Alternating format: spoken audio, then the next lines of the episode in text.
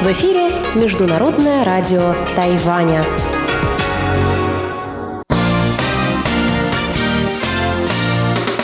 Воскресное шоу с русской службой МРТ. Здравствуйте, дорогие радиослушатели! В эфире Международное радио Тайваня, и вы слушаете «Воскресное шоу». В тайбэйской студии с вами Анна Бабкова, Мария Ли, Чечена Кулар и Светлана Миренкова. Сегодня 31 мая. Завтра лето, представляете? Наша тема обсуждения сегодня будет как раз приурочена к 1 июня, Дню защиты детей. Также в эфире прозвучит неизменная рубрика воскресного шоу «Почтовый ящик» со Светланой Меренковой и завершит эфир передача «Гостиная МРТ» с Инной Островской. Оставайтесь на наших волнах.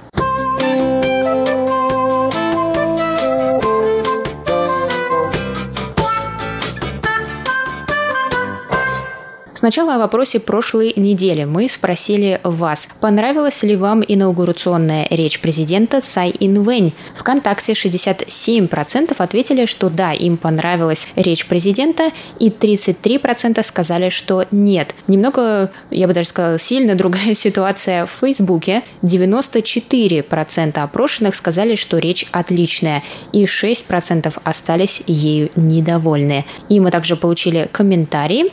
Вот комментарий от нашего постоянного слушателя Саши Сычева. Саша пишет. Хорошая речь, положительная, но очень сомнительно, что все планы воплотятся в жизнь. Политики всегда обещают весьма много, а выполняют значительно меньше. Мы также получили письмо от Сергея Рютина. Сергей пишет, только что слушал новости от 25 мая. Ца Инвэнь права, поддерживаю. Спасибо всем за комментарии. Пожалуйста, участвуйте в наших опросах, пишите нам свое мнение по содержанию наших передач и обсуждений. А сейчас к новой теме.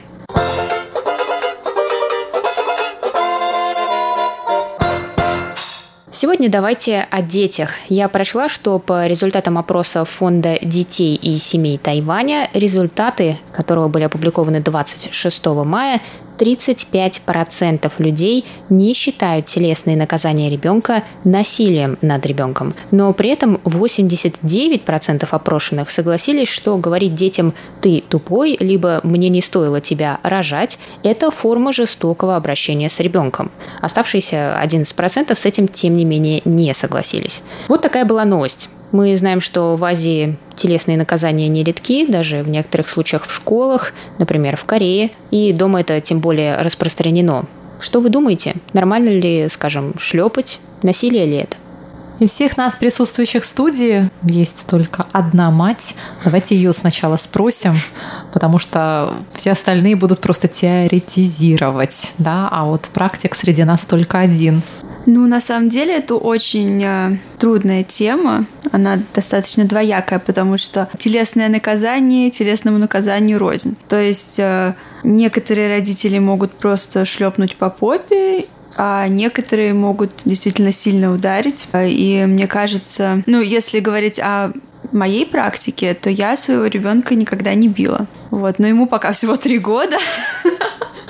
Но я, я не планирую. Я считаю, что на самом деле, если вы бьете ребенка, это значит, что вы опускаетесь ниже плинтуса. Ниже, ниже какого-то предельного уровня, потому что ударить значит э, показать, что ты слабее. То есть ты не можешь ничего другого сделать, кроме как его ударить. Ты не можешь э, ему доказать что-то, применить свои какие-то родительские качества, и поэтому единственное, что тебе остается, это ударить. Ну, как бы я считаю, что это показывает э, только твою слабость.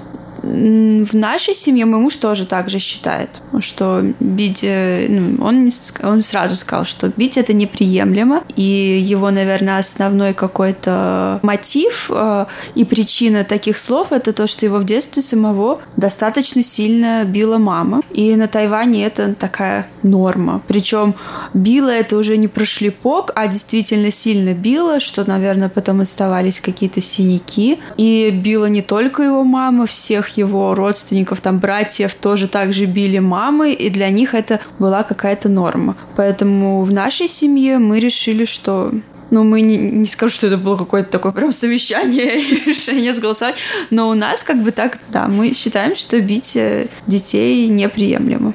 А, мои родители чуть не развелись из-за того, что мой папа один раз меня шлепнул по попе, когда мне было года 3-4, наверное. Мама после этого ему сказала, что если это повторится еще раз, то она с ним разведется. Поэтому меня шлепали только один раз в детстве, несмотря на то, что я была очень вредным ребенком. И за уши один раз мама меня таскала, когда я училась уже в школе, уже была подростком, не за школьные успехи, а из-за моего характера.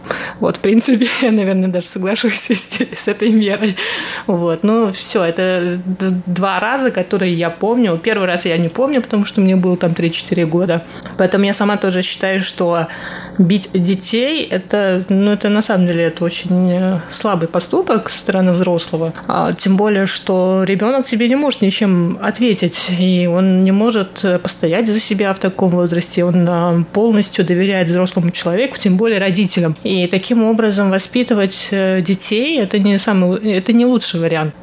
И соглашусь с тем, что вот Света сейчас сказала, очень много слышу я здесь на Тайване от своих друзей, от знакомых тайваньцев, что их в детстве били. Мне кажется, в основном а, этим занимаются мамы, это старшее поколение тайваньцев. И на самом деле мне этих людей очень жалко. И мне кажется, мы видим то, какими они взрослыми становятся. То есть все равно у людей есть комплексы. Они не так близки с родителями. Это вот тоже, мне кажется, мне это непонятно, потому что я там со своей мамой, со своими родителями я очень близка, и они я могу им рассказать все, что я хочу, и я знаю, что они меня поддержат во всем. А среди моих тайваньских друзей, мне кажется, такое встречается очень редко. Также я хотела бы добавить то, что э, мне кажется, вот эти взаимоотношения родителей и ребенка должны быть как раз строиться на доверии и на том, что если ребенок придет к тебе с какой-то проблемой, то он будет ждать от родителя то, что родители его поддержат, а не наорут или, что еще лучше, побьют. А на Тайване это как раз э, очень распространено. То есть, если у ребенка случаются какие-то трудности, первое, что он сделает, он наоборот попытается скрыть это от родителей. И именно такое отношение и такие действия могут э, приводить э, зачастую гораздо более худшим последствиям, чем если бы ребенок сразу же пришел и рассказал родителям что-то. Поэтому, наверное, здесь есть люди с не очень стабильной психикой. Ну, хотя у нас тоже они, конечно, есть, но у нас тоже есть такие родители, как и здесь. Поэтому я считаю, что именно вот э, доверие должно обязательно существовать, а то ребенок в подростковом возрасте может попасть в какие-то очень большие неприятности, э, из которых потом будет тяжело выбраться. Первым делом, когда мы обсуж... ну, когда мы получили тему нашего воскресного шоу, мне вспомнился поразивший меня в детстве рассказ Горького «Детство», где очень графически выписана сцена, как дедушка бьет внука несчастного этого нашего Горького розгами – за какой-то, за какой проступок я уже сейчас вспомнить это не могу, но я помню, как меня поразила эта сцена, как это все было, и как дедушка делал специально, чтобы от удара еще оставался более болезненный след, и как это, в общем, ну, полный кошмар. Я вот что хочу сказать по поводу того, являются ли телесные наказания абьюзом. Безусловно, являются. Особенно если это становится системой воспитания. То есть, если это то, просто вот как вы воспитываете ребенка, чуть что не так, он получает тумаки, шлепки и прочие неприятные вещи. Мне кажется, ну, конечно, это абсолютно недопустимо. С другой стороны, я также не исключаю случаев, когда бывает так, что родитель чувствует себя вынужденным а, применить какое-то телесное наказание, там, шлепнуть ребенка за что-то. Ну, конечно, это не, идеаль, не идеальный случай, наверное, не так надо было бы поступить, и потом, наверное, этот родитель может себя и корить за это. Например, там, я наблюдала собственными глазами одного малыша, сына моей подружки, который просто вот сильно был заинтересован розеткой и прям мечтал засунуть туда пальчики, да, свои. Он не мог просто, пока она на него не наорала, там, не надавала ему по рукам, он не успокоился. Но, конечно, это не оптимальный был способ решения. Наверное, может быть, надо было бы к психологу водить и вести с ним там какие-то воспитательные беседы там и так далее. Ну, безусловно, это решение было не идеально, но оно в данном случае сработало. И бывают такие случаи, когда нужно. Ну, конечно, это лайфхак. Лайфхак всегда потом как-то вам откликнется и какие-то негативные плоды принесет. Потому что здесь вы как-то обманываете немножечко, читерством занимаете, это читерство всегда вернется. И то же самое вот в случае с такими вот лайфхаками, как, ну, конечно, это проще всего. Просто взять им давать по рукам, это очень действенно. Это сразу приведет вас к нужному эффекту, скорее всего. Но иногда такие случаи происходят в жизни. От ребенка зависит. Да, зависит от ребенка. Это вообще от всего зависит. От ситуации, от ребенка, от того, в каком состоянии сейчас находится родитель. Вообще родителям сейчас, мне кажется, довольно сложно быть. Мне кажется, сейчас родители, понимаете, этому же никого никогда нигде не учат, как быть родителем. Нет такого образования, нет таких, не выдает никто таких дипломов. Родители просто предоставленные сами себе. Как кто как может, то так и справляется. Я вообще считаю, что то, что выросло наше поколение, уже спасибо нашим родителям за то, что мы остались живы. И уже требовать от них того, чтобы они там нам не давали вот, корить их за, за тумаки, которые мы там в процессе получали. Это было сложное, тяжелое время. Сейчас время гораздо, с одной стороны, благоприятнее, но как бы там, где мы сейчас находимся, ну и в нашей такой парадигме, да, мы обсуждаем сейчас проблемы первого мира – это когда люди уже живут хорошо, и когда они уже могут себе, у них есть время и возможности поразмыслить, у них есть ресурсы, которые они уже могут где-то посмотреть. Это же раньше не было ни интернета, ничего. Весь опыт был, был твой детский опыт. Это был опыт того просто то, что видишь перед своими глазами. Поэтому я, в общем, не осуждаю тех родителей, которые прибегают к таким мерам, потому что либо это происходит из-за их собственной неграмотности, если они считают, что это правильно, это значит, к ним так обращались, и вот они считают, что с ними вот это так сработало. И у них нету никакой другой картины мира. В данном случае, ну вот сейчас мы это видим, происходит какой-то пере пере... переосмысление, осмысление, переобразование, как это сказать, переобучение людей. И с другой стороны, сейчас на родителей оказывается такое сильное давление. У них нету помощи очень у многих мало кто сейчас себе в наших экономических условиях может позволить, там, допустим, нянь. Очень у многих родители собственные работают и не сидят с детьми, допустим, бабушки и дедушки, как это было раньше это было раньше все-таки больше принято, чем сейчас и так далее. И родители сами на себя накладывают тоже такие э, адские стрессовые условия, что вот над ребенком нужно, ну, конечно, они все хотят для своего ребенка лучшего будущего, чтобы они выросли не травмированными. Но с другой стороны, все мы получаем какие-то травмы в детстве, не от родителей, так еще откуда-то, да. Поэтому, ну, все мы травмированы, и наша вся взрослая жизнь это то, как мы эти травмы преодолеваем. Да, я несколько ушла от э, темы абьюза. Да, я считаю, что и, конечно, телесное наказание – это абьюз, и словесное унижение – это, в общем, тоже не меньше абьюз, потому что, может быть, даже это большую травму наносит, потому что то, что родитель ребенку сказал, просто сидит в его голове, может сидеть всю жизнь. Если родитель потом это никак не, ну, не попросит прощения, не снимет это, да, то это действительно может просто запрограммироваться и как-то потом определять э, в будущем действия человека. В то время как шлепок там, ну, шлепок, понятно, он получен в сердцах, и в конце концов за него тоже можно извиниться. Но это все не идеальные ситуации, но и жизнь наша вся не идеальная. Да, надо их избегать по возможности. Но если случилось, случилось сорваться, тоже себя, наверное, за это уж чрезмерно не нужно казнить, а просто делать выводы на будущее и стараться как-то не попадать, может, в такие ситуации. Вот. Э, я хочу вставить несколько слов про случай с розеткой. Мне однокурсница рассказывала, как ее отучили просто на всю жизнь э, от любопытства вот к розетке. Ей было два года. Она из э, такой интеллигентной семьи, техническая интеллигенция московская. Оба родителя инженера. И просто двухлетнему ребенку в красках описали, что с ним случится, если он засунет как бы, пальцы в розетку. Вот поэтому даже не знаю, как ребенка, а некоторые пойдет проверять, в общем, ребенок-то. Можно я тогда вставлю? Есть крышки на розетке сейчас. Сейчас, сейчас к примеру. Это, теорет... это такая розетка теоретическая. К слову, как бы что Маша говорила про то, что никого не обучают быть родителями, вот в этой же новости, которую я прочла про результаты опроса, было там дальше развивалась немного другая тема про то, что нормально ли оставлять ребенка до 6 лет одного дома.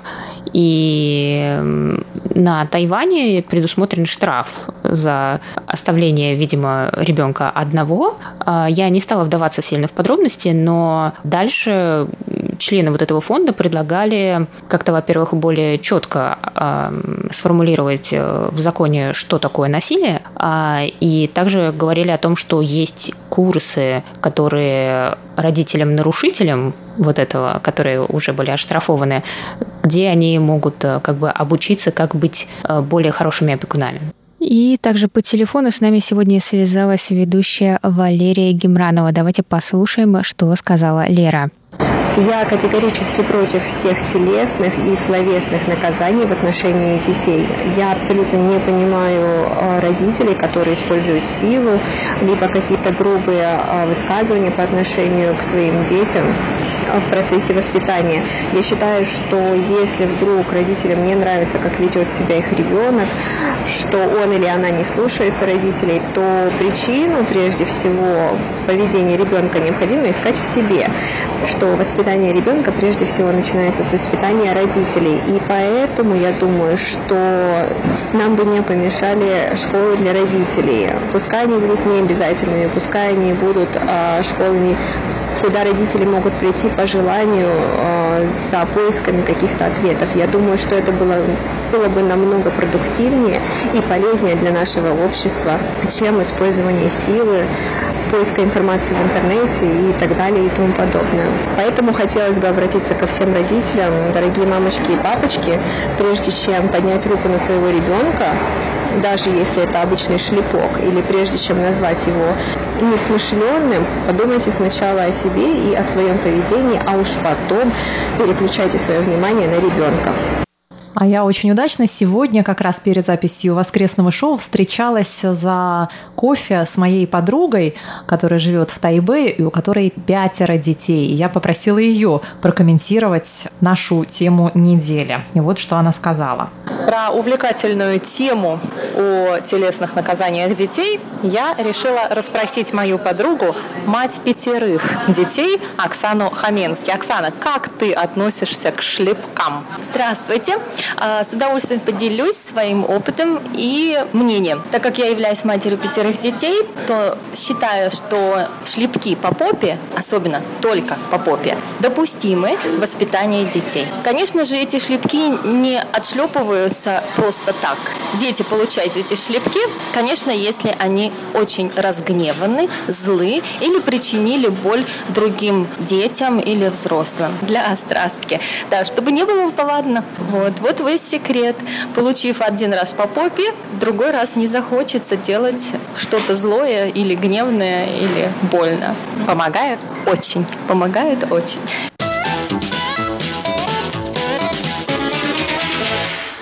А на самом деле а, такой комментарий мне напомнил кое-что, что я забыла до этого.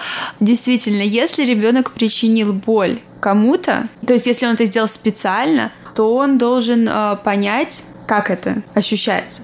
Потому что у моего сына был такой период взросления. Это, наверное, было в два с половиной года, когда, если я его начинала ругать, например, я ему говорила, нет, ты не пойдешь гулять, нет, мы пойдем домой. Он мог накинуться на меня и начать меня бить. Причем бить реально вот со злостью, мог меня ударить по голове, по лицу. И тогда я, честно, первый раз, когда он так сделал, я заплакала. Потому что, потому что он такой маленький. А что вообще, да, делать с абьюзом родителей? Потому что, да, он такой маленький, беззащитный в моих глазах, но он делает такие вещи, и я не знала, как мне реагировать. Первый раз я рассказала маме, и мама сказала, что тогда нужно его ударить в ответ. И причем ударить, э, ну, как бы там по рукам, например, и ударить не легонечко, а ударить так, чтобы он э, почувствовал, как это. Э, сначала для меня это было такое, ну, это как переступить через себя, чтобы его ударить, потому что он очень маленький, да, как бы. Но в итоге, когда это повторялся второй, третий раз, да, действительно, я его ударила. Я не помню, наверное, либо по попе, либо по рукам, но первый раз, когда я его ударила, это все сошло как в шутку, потому что ему показалось, что я с ним играюсь. То есть я его ударила легонечко так, и ему показалось, что это весело, и я вообще, ну, ничего. Но когда вот это повторялось несколько раз еще, да, да, действительно, я его ударила так, чтобы он э, почувствовал, каково это. И, наверное, после этого он перестал так делать. И вот будет ему лет 30, он будет ходить к психологу, рассказывать ему о том, какую травму ему нанесла мама. Слушайте, к психологу, наверное, нужно будет ходить мне после того, как я выращу своих детей. Ну вот, я просто не договорила даже свои мысли о том, что а, теперешние, нынешние родители – это, в общем, подвижники, это люди-герои, которые, несмотря ни на что, на все давление на них со стороны общества и самих себя, все равно идут на это, рожают детей, двоих, троих, пятерых. Я считаю, что эти люди просто герои. Если иногда они могут действительно сорваться и шлепнуть кого-то, ну, наверное, это как-то все-таки было оправдано. Я в этом уверена, что эти люди не будут систематически своих детей избивать, как этот страшный дед из повести Горького детства от себя, да, скажу свое мнение, наверное, что рукоприкладство, оно может просто, да, научить ребенка делать это и в отношениях с другими, и не только с их будущими детьми, а с их, скажем, там, мужьями, женами. И это просто нормализует насилие в обществе, а насилие не должно быть нормальным, и бить никого нельзя. И туда включаются не только дети, а я бы даже сказала, что а, все вот эти, как в кино, пощечины, когда женщина дает пощечину мужчине и так далее. Я очень сильно против этого. Я считаю, что и мужчин тоже бить не надо. Как бы зачем? А, не бить, не оскорблять, не унижать. Да, это ни к чему делать такие вещи нормальными в нашем обществе. И да. Но а что думаете вы, дорогие радиослушатели? Шлепать ребенка – это насилие? Присылайте свои ответы нам на почтовый ящик МРТ по адресу russ.sobaka.rti.org.tw. Мы все прочитаем в следующем воскресном шоу, а также голосуйте в наших опросах в социальных сетях ВКонтакте и Facebook, и там вы тоже можете оставлять комментарии под постом с анонсом этого выпуска. Также слушайте прошлые выпуски воскресного шоу на нашем сайте ru.rti.org.tw. На этом воскресное шоу с русской службой Международного радио Тайваня подошло к концу. С вами были ведущие ведущие Анна Бабкова, Мария Ли, Чечена Кулар и Светлана Миренкова. И мы передаем микрофон Свете, которая откроет рубрику «Почтовый ящик». Спасибо, что оставались с нами. До новых встреч на волнах МРТ. Пока.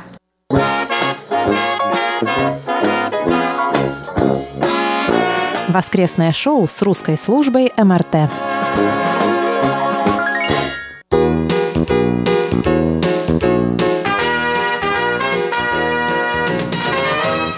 Здравствуйте, дорогие слушатели! В эфире почтовый ящик МРТ и с вами его ведущая Светлана Миренкова.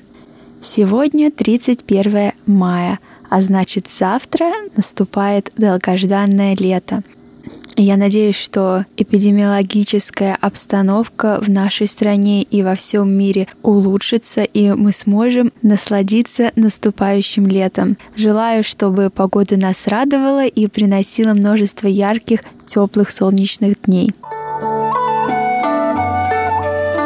На этой неделе письма и рапорты нам написали Владимир Рожков, Виталий Иванов, Александр Головихин, Сергей Риутин, Александр Макухин, Сергей Безенков, Александр Козленко, Николай Егорович Ларин, Виктор Варзин, Александр Пруцков, Дмитрий Елагин, Алексей Веселков, Анатолий Клепов, Константин Провоторов и Игорь Еременко.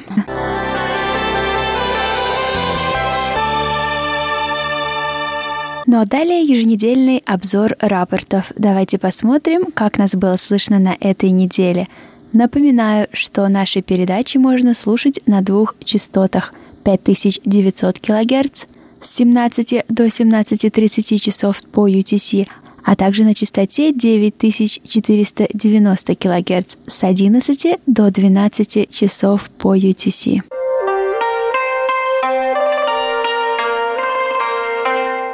Наш постоянный слушатель и монитор Анатолий Клепов из Москвы слушал частоту 5900 кГц 22, 23 и 24 мая с 17 до 17.30 часов по UTC. Он пишет, что в эти дни слышимость была хорошая, и во все дни его оценки по шкале СИНПО 4-5, 4-5, 4.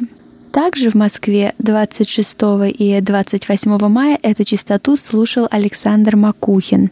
Он сообщает, что 26 числа прием отсутствовал, качество эфира составляло 0%. 28 числа качество эфира составляло 5%, и приема практически не было. В сильном шуме были разборчивы только отдельные слова, и его оценка по шкале СИНПО 28 мая 15111. В Подмосковье с 21 по 24 мая частоту 5900 кГц слушал Николай Егорович Ларин.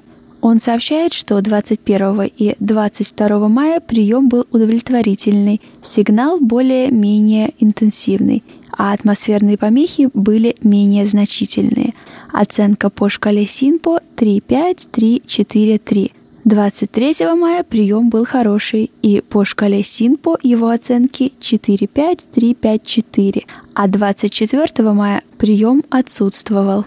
Сергей Безенков из города Чебаркуль Челябинской области слушал частоту 5900 кГц 23 мая. Он сообщает, что качество приема было очень плохое, сигнал был слабый, а также присутствовали сильные эфирные шумы.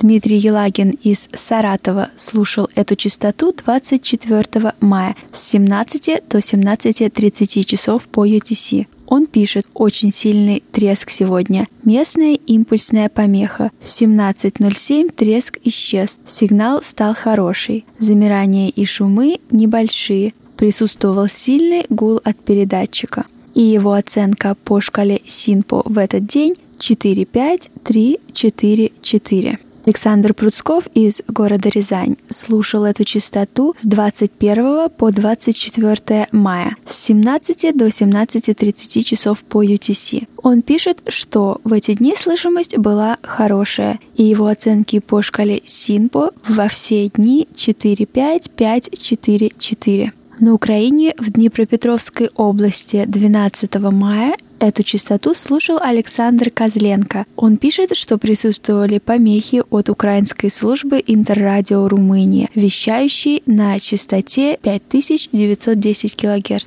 И его оценки по шкале СИНПО 53443. В Индии 17 мая с 17 до 17.30 часов по UTC частоту 5900 кГц слушал Сидхарта Батачари. Он сообщает, что в этот день сигнал был слабый. Алексей Веселков из города Бердск слушал частоту 9490 кГц 21 мая с 11 до 12 часов по UTC. Он сообщает, что в этот день прием был плохой, и по шкале Синпу он поставил 2-4-2-2-2.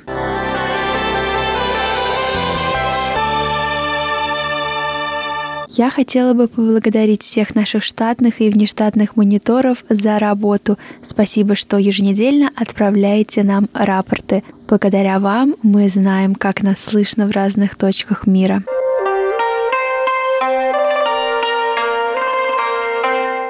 Сожалению, в России, а особенно в Москве, число заразившихся новым коронавирусом пока не падает.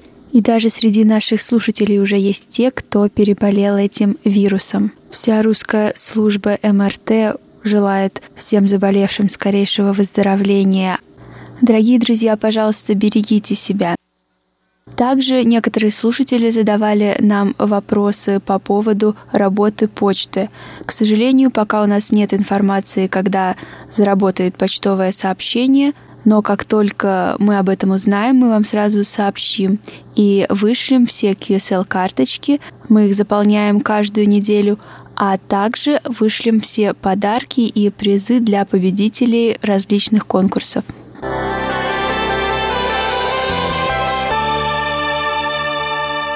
У меня на этой неделе все. Дорогие слушатели, напоминаю, пишите нам письма и рапорты на наш электронный адрес russsobaka.rti.org.tw. Читайте последние новости из жизни Тайваня на нашем веб-сайте ru.rti.org.tw. Заходите на наши страницы в социальных сетях Facebook и ВКонтакте. Участвуйте в еженедельных опросах и пишите ваши комментарии. А также смотрите наш YouTube-канал. С вами была ведущая Светлана Миренкова. До встречи на следующей неделе. Воскресное шоу с русской службой МРТ.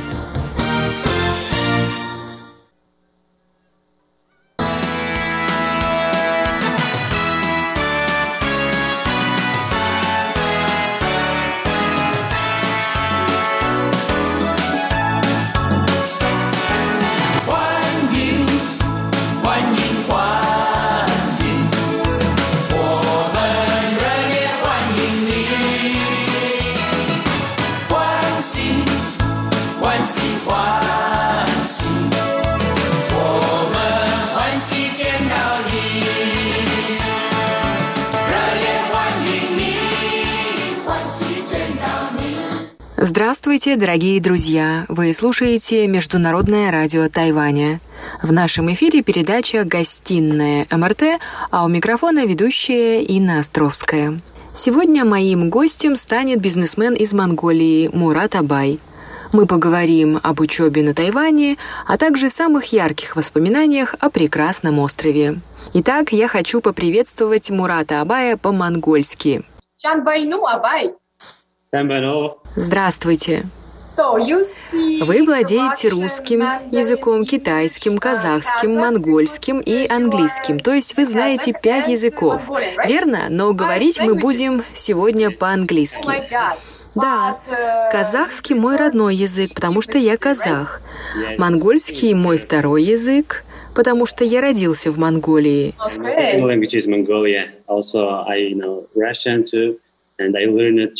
Также я знаю русский язык, учил китайский на Тайване.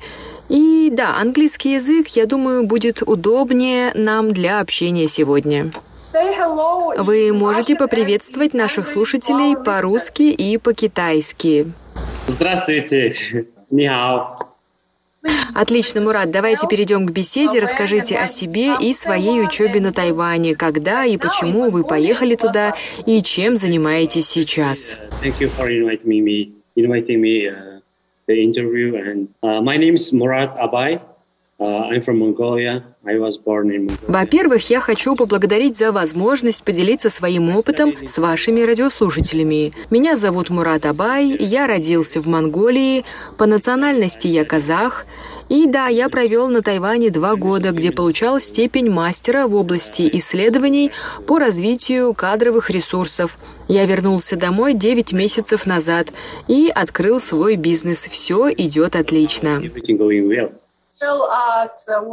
Расскажите нам про ваш бизнес. Как я уже сказал, я изучал кадровые ресурсы, поэтому я решил открыть свою компанию по рекрутингу. Конечно, сейчас весь мир борется с коронавирусом, но мы работаем и надеемся, что бизнес сможет выстоять эти перипетии. Расскажите нам про учебу в Тайбэе. Какие сходства и различия в образовательной системе Тайваня и Монголии вы обнаружили? Uh, Годы учебы на Тайване были наполнены радостью, весельем, интересными встречами с новыми друзьями. Конечно, нашей главной целью была учеба. Мы были сфокусированы на наших исследованиях, но старались найти время для путешествий по острову. Когда я жил на Тайване, я посетил шесть стран в Юго-Восточной Азии. И да, образование на Тайване абсолютно отличается от обучения в Монголии.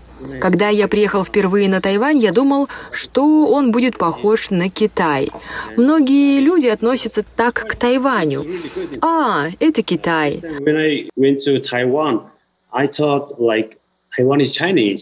Уже в первые дни на острове я был шокирован, потому что люди, культура, все другое, совсем иные, нежели в Китае. Я ознакомился с тайваньцами, много общался. Они очень дружелюбные, открытые, желают помочь тебе. Все мои учителя, одноклассники помогали мне. У меня были и иностранные друзья. И в сравнении с ними тайваньцы очень скромные, застенчивые. Но тайваньцы очень хорошие люди, добрые. Они готовы помочь тебе с любой проблемой. А образование в Монголии отличается. На Тайване все-таки высокий уровень научных исследований. Тайваньская система ближе к западной, американской. На Тайване я научился заниматься исследованиями, искать ресурсы, защитил э, магистерскую работу. Я многому научился у своих тайваньских однокурсников.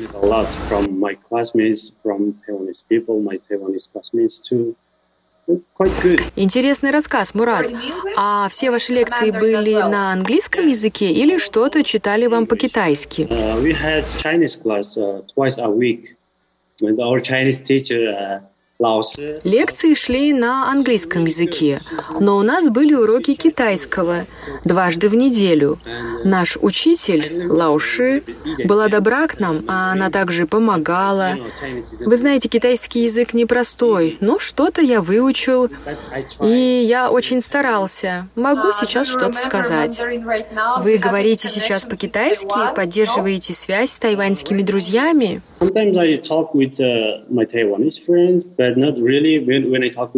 Да, мы общаемся с тайваньскими друзьями, но больше по-английски. А по-китайски я помню что-то, даже сам иногда занимаюсь, но это не так просто. Понимаю. А вы были до Тайваня в материковом Китае? Да, я был там именно до поездки на остров. Вы же понимаете, что Китай — это сосед Монголии, и у нас много бизнес-проектов с Китаем.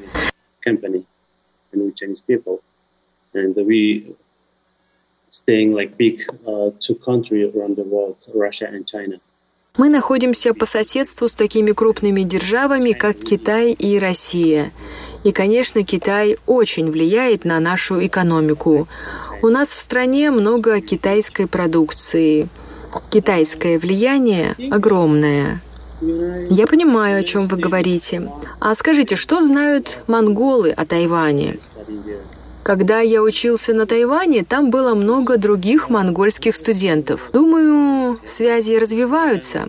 Сейчас студентов намного больше, чем 10 лет назад. Монголы думают, что на Тайване так же, как в Китае.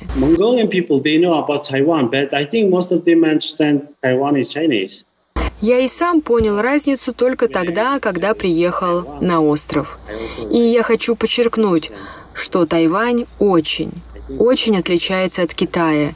Культура, люди, все, абсолютно все. Taiwan is really, really different than China, Мурат, я знаю, что вы также являетесь музыкантом и даже принимали участие в различных концертах во время учебы в Тайбэе. Расскажите об этом.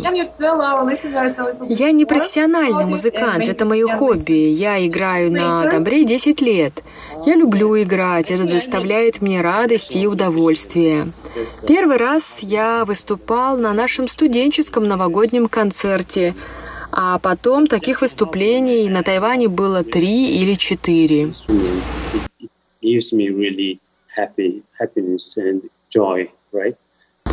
Прекрасно. Я знаю, что среди этих концертов был и большой праздник Навруз в Тайбэе.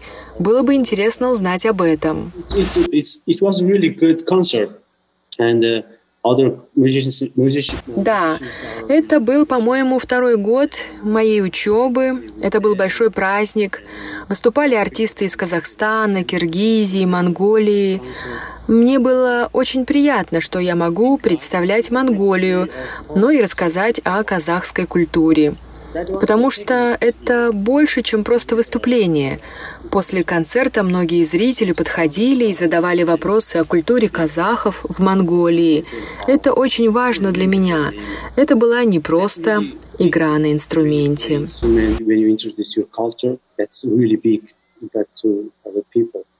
Расскажите, как велики монгольская и казахская общины на Тайване? Я думаю, монголов на Тайване больше, чем казахов. Основная часть — это студенты. Вы сказали, что у вас есть тайваньские друзья, значит, вы хорошо знаете и понимаете тайваньские традиции, культурные особенности. Расскажите, что вы думаете о них и что делает тайваньцев особенными, как о них отзываются многие иностранцы?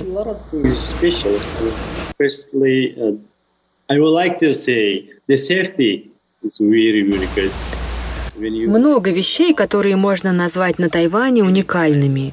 Первое, конечно, безопасность. Она там на высоком уровне. Вы можете выйти на улицу в любое время, хоть ночью. Если вы потеряете что-то, вы обязательно найдете это. Стоит только обратиться в полицию.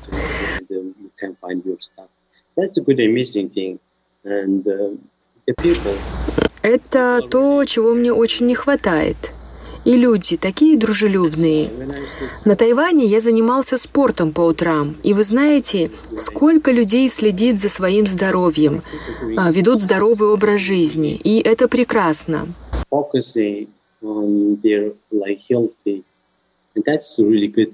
Тайваньская культура соединяет китайскую и японскую. Мои друзья на Тайване рассказывали мне о японском периоде, и, конечно, влияние японской культуры заметно.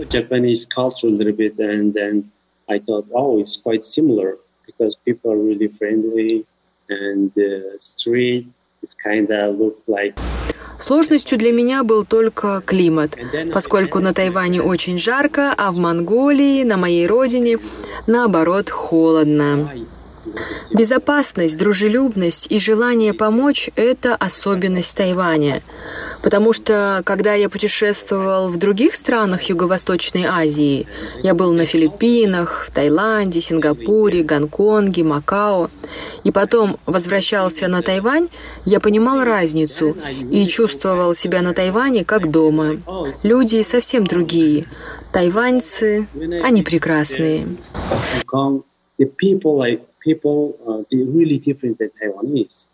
Вы путешествовали по острову? Может быть, у вас есть любимые места? Did you travel around Taiwan? Maybe you have your favorite places there? Uh, да, я был в Гаусюне, Хуаляне, Таюане. Мне очень нравится Гаусюн. Я был там дважды. Также я был на винокурне Кавалан. Это было потрясающе. Мы пробовали виски, который признан лучшим в мире. Это очень впечатлило меня. Это место было в городе Илань.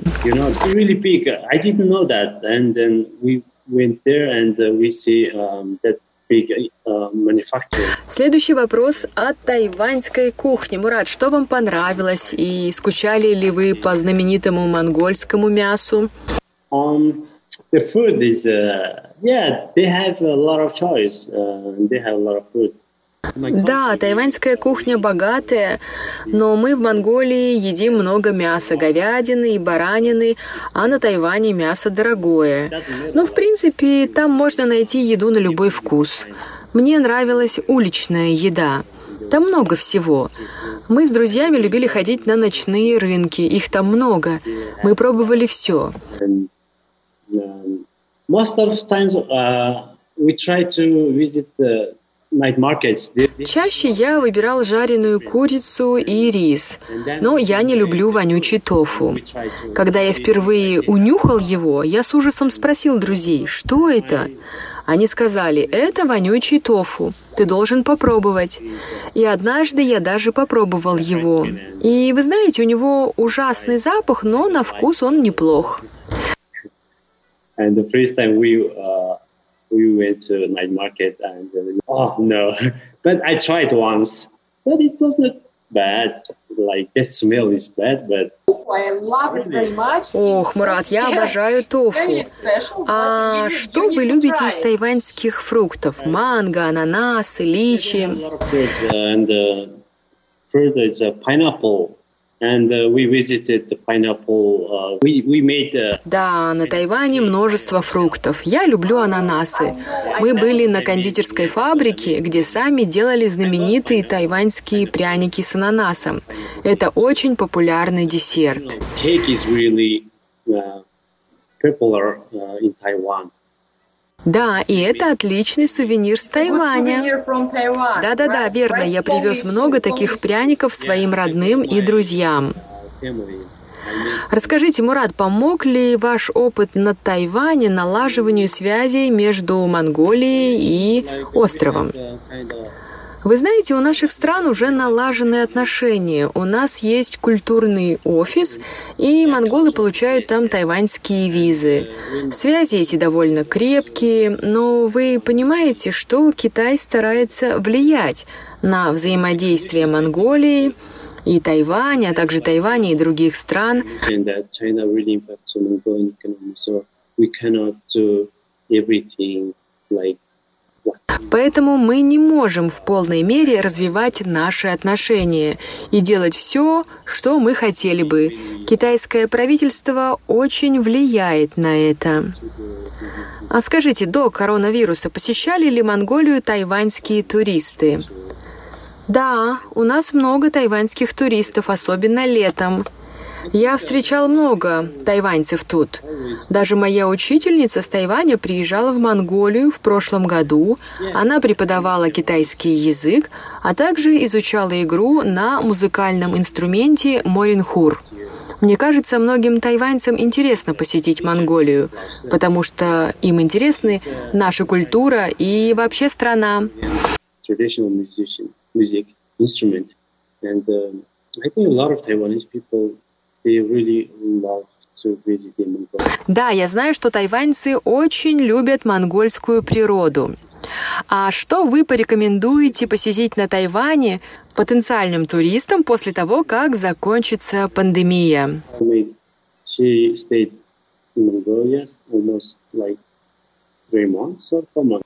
Okay, uh, after coronavirus, Ох, я бы сам с удовольствием посетил Тайвань, когда все закончится. И я бы рекомендовал монголам и другим иностранным гостям поехать на остров, попробовать местную кухню, познакомиться с культурой. Поезжайте обязательно в Гаусюн, Илань.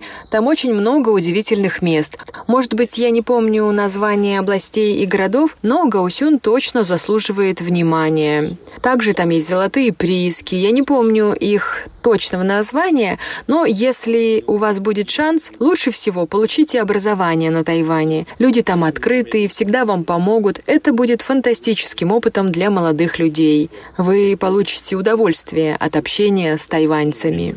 Uh, and also we visited to, if they have chance, the foreigners, uh, Мурат, как Тайвань повлиял на вас? До Тайваня я жил год в Великобритании. Европейская культура и восточная очень разные. Тайваньцы сильно изменили меня. Они хорошие, открытые, вежливые, и общаясь с ними, я хотел быть таким же.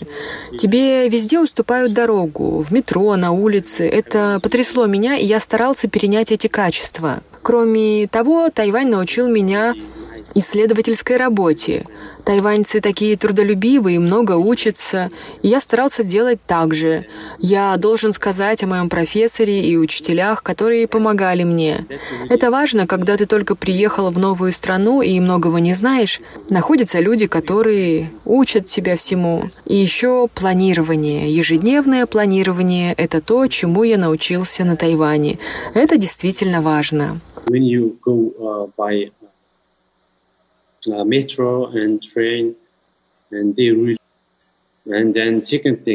Да-да, Мурат, я согласна. Планирование — это очень по-тайваньски. Я еще раз благодарю вас за беседу. Да, а я хочу еще раз сказать всем, кто нас слушает, поезжайте на Тайвань для учебы, работы, путешествий, ни о чем не волнуйтесь. Там прекрасные люди. Я благодарен тайваньскому правительству за уникальную возможность, которую они мне предоставили. Я вспоминаю тайваньскую жизнь с теплотой и очень скучаю по Тайваню. Да, я старался рассказать больше о Тайване, но я позабыл многие названия мест, где я бывал. Слушатели, наверное, смогут найти всю информацию в интернете. Дорогой Мурат, информация важна, но я думаю, что чувства и эмоции, которыми вы сегодня поделились с нами, намного важнее.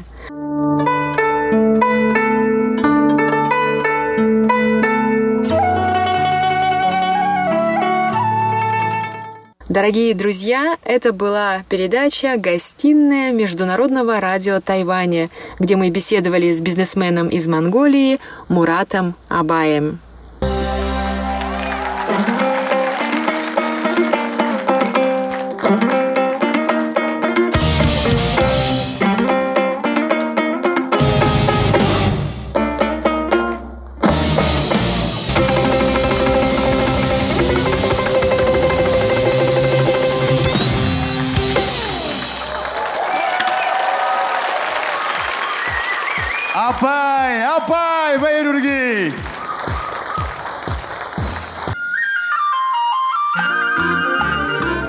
Тайвань и тайваньцы. У микрофона Мария Ли. Здравствуйте, уважаемые друзья!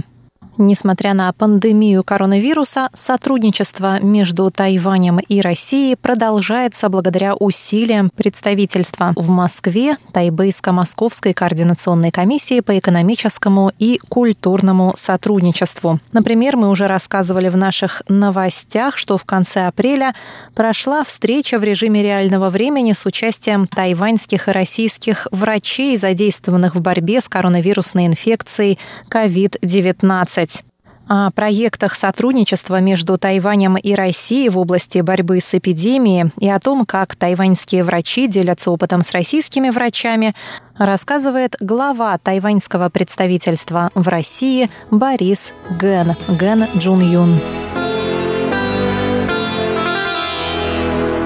Здравствуйте, дорогие друзья. В июне года при содействии нашего директора отдела науки и технологий, нашего представительства господина Хуан Сун Женя, был подписан меморандум о сотрудничестве между Московским государственным медицинским университетом имени Сеченова и главной больницей трех видов вооруженных сил Тайваня. Поэтому в рамках этого договора или меморандума оба медицинские учреждения уже имеют более-менее определенные контакты. Тому совсем недавно, в конце апреля, 23 апреля, два медицинские учреждения уже провели совместно вебинар под эгидой тайваньско-российский вебинар 2020 года по обмену опытом по борьбе с коронавирусом. На этот вебинар приглашены более 40 специалистов, профессионалов в области медицины. Конечно, в том числе когда врачи в ходе вебинара стороны поделились друг с другом опытом лечения вирусных заболеваний. И предпринимаемыми в больницах мерами предотвращения заражения. А после этого вебинара еще второй мероприятие, тоже вебинар, проходил 28 апреля между врачами Тайбэйской больницы при Министерстве здравоохранения и социального обеспечения Тайваня и Ульяновским областным клиническим центром. Специалистов специализированных видов медицинской помощи с участием профессионалов, специалистов, врачей. Второй вебинар проходил между этими двумя медицинскими учреждениями. Помимо этого, еще российский профессор Ткани Анатолий Викторович из Первого медицинского университета имени Сеченова передал Тайваню для клинических испытаний лекарства ацизол которое да, может быть использовано при лечении коронавируса. Господин Наскани также передал нашему представительству 1500 медицинских масок. В настоящее время рассматриваются возможности реализации новых научно-исследовательских проектов, связанных с борьбой коронавируса. Планы по сотрудничеству с тайваньскими больницами есть, например, у Первого медицинского университета имени Сеченова и у Федерального медицинского биофизического центра имени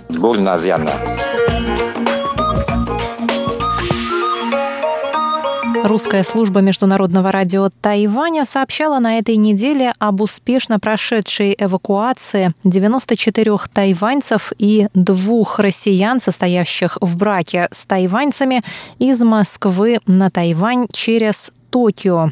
Эвакуация прошла с помощью авиакомпании Japan Airlines, японские авиалинии.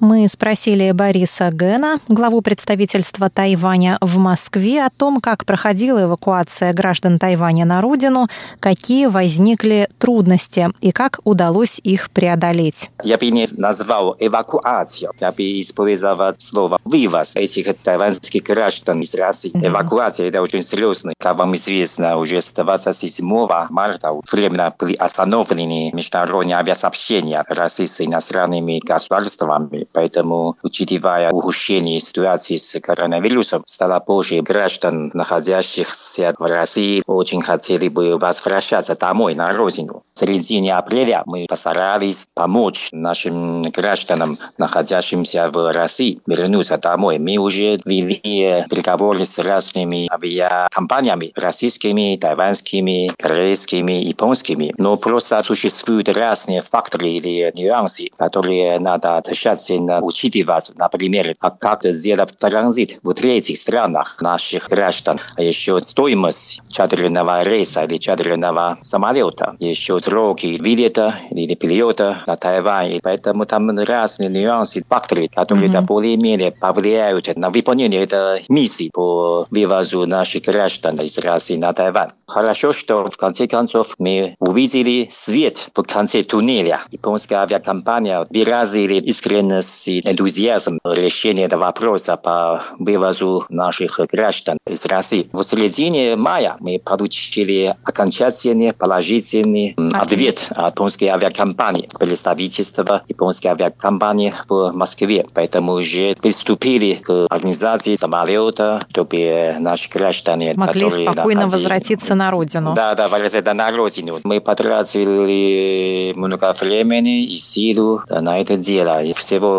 полтора месяца, по-моему, да. Угу. Мы не только контактировали с японской авиакомпанией, еще и другими авиакомпаниями. Просто технические вопросы, которые мы не смогли с ними решить. Это не преодолеть, просто их условия не смогли бы соответствовать нашим требованиям. Угу. Да, просто так. Сколько примерно стоили билеты для тех, кто возвращался? А билеты Москва, Токио, Тайбэй, 1700 евро. Вполне рыночная 1100, цена. по-моему, да. Да, да, да. Это доступно, это уже демократическая.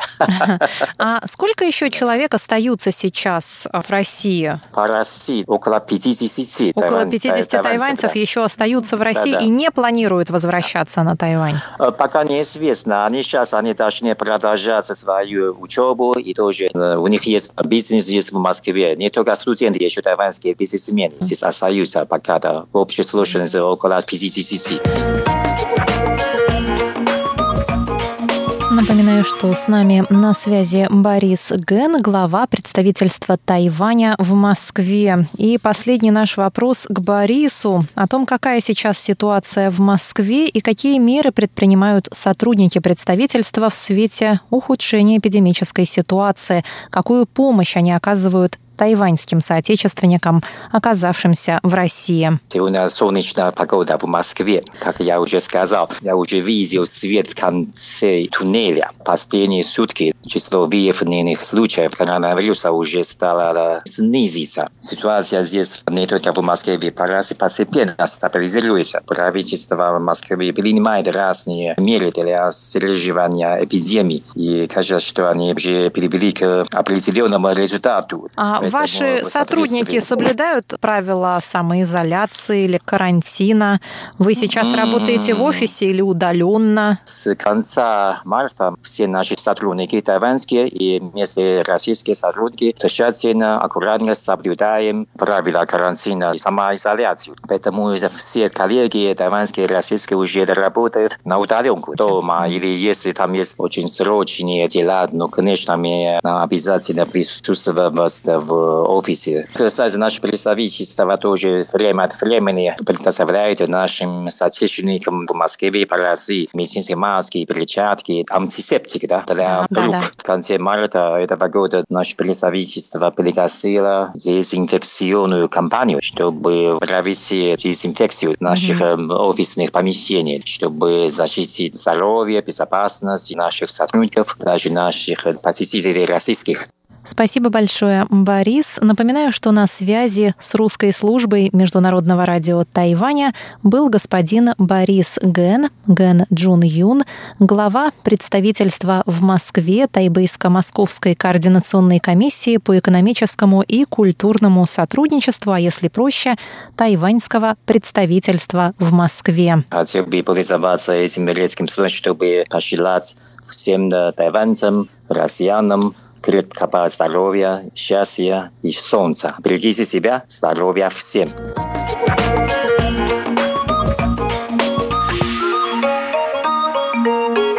Передачу «Тайвань и тайваньцы» для вас провела Мария Ли. Всего вам доброго и до новых встреч на волнах русской службы Международного радио Тайваня.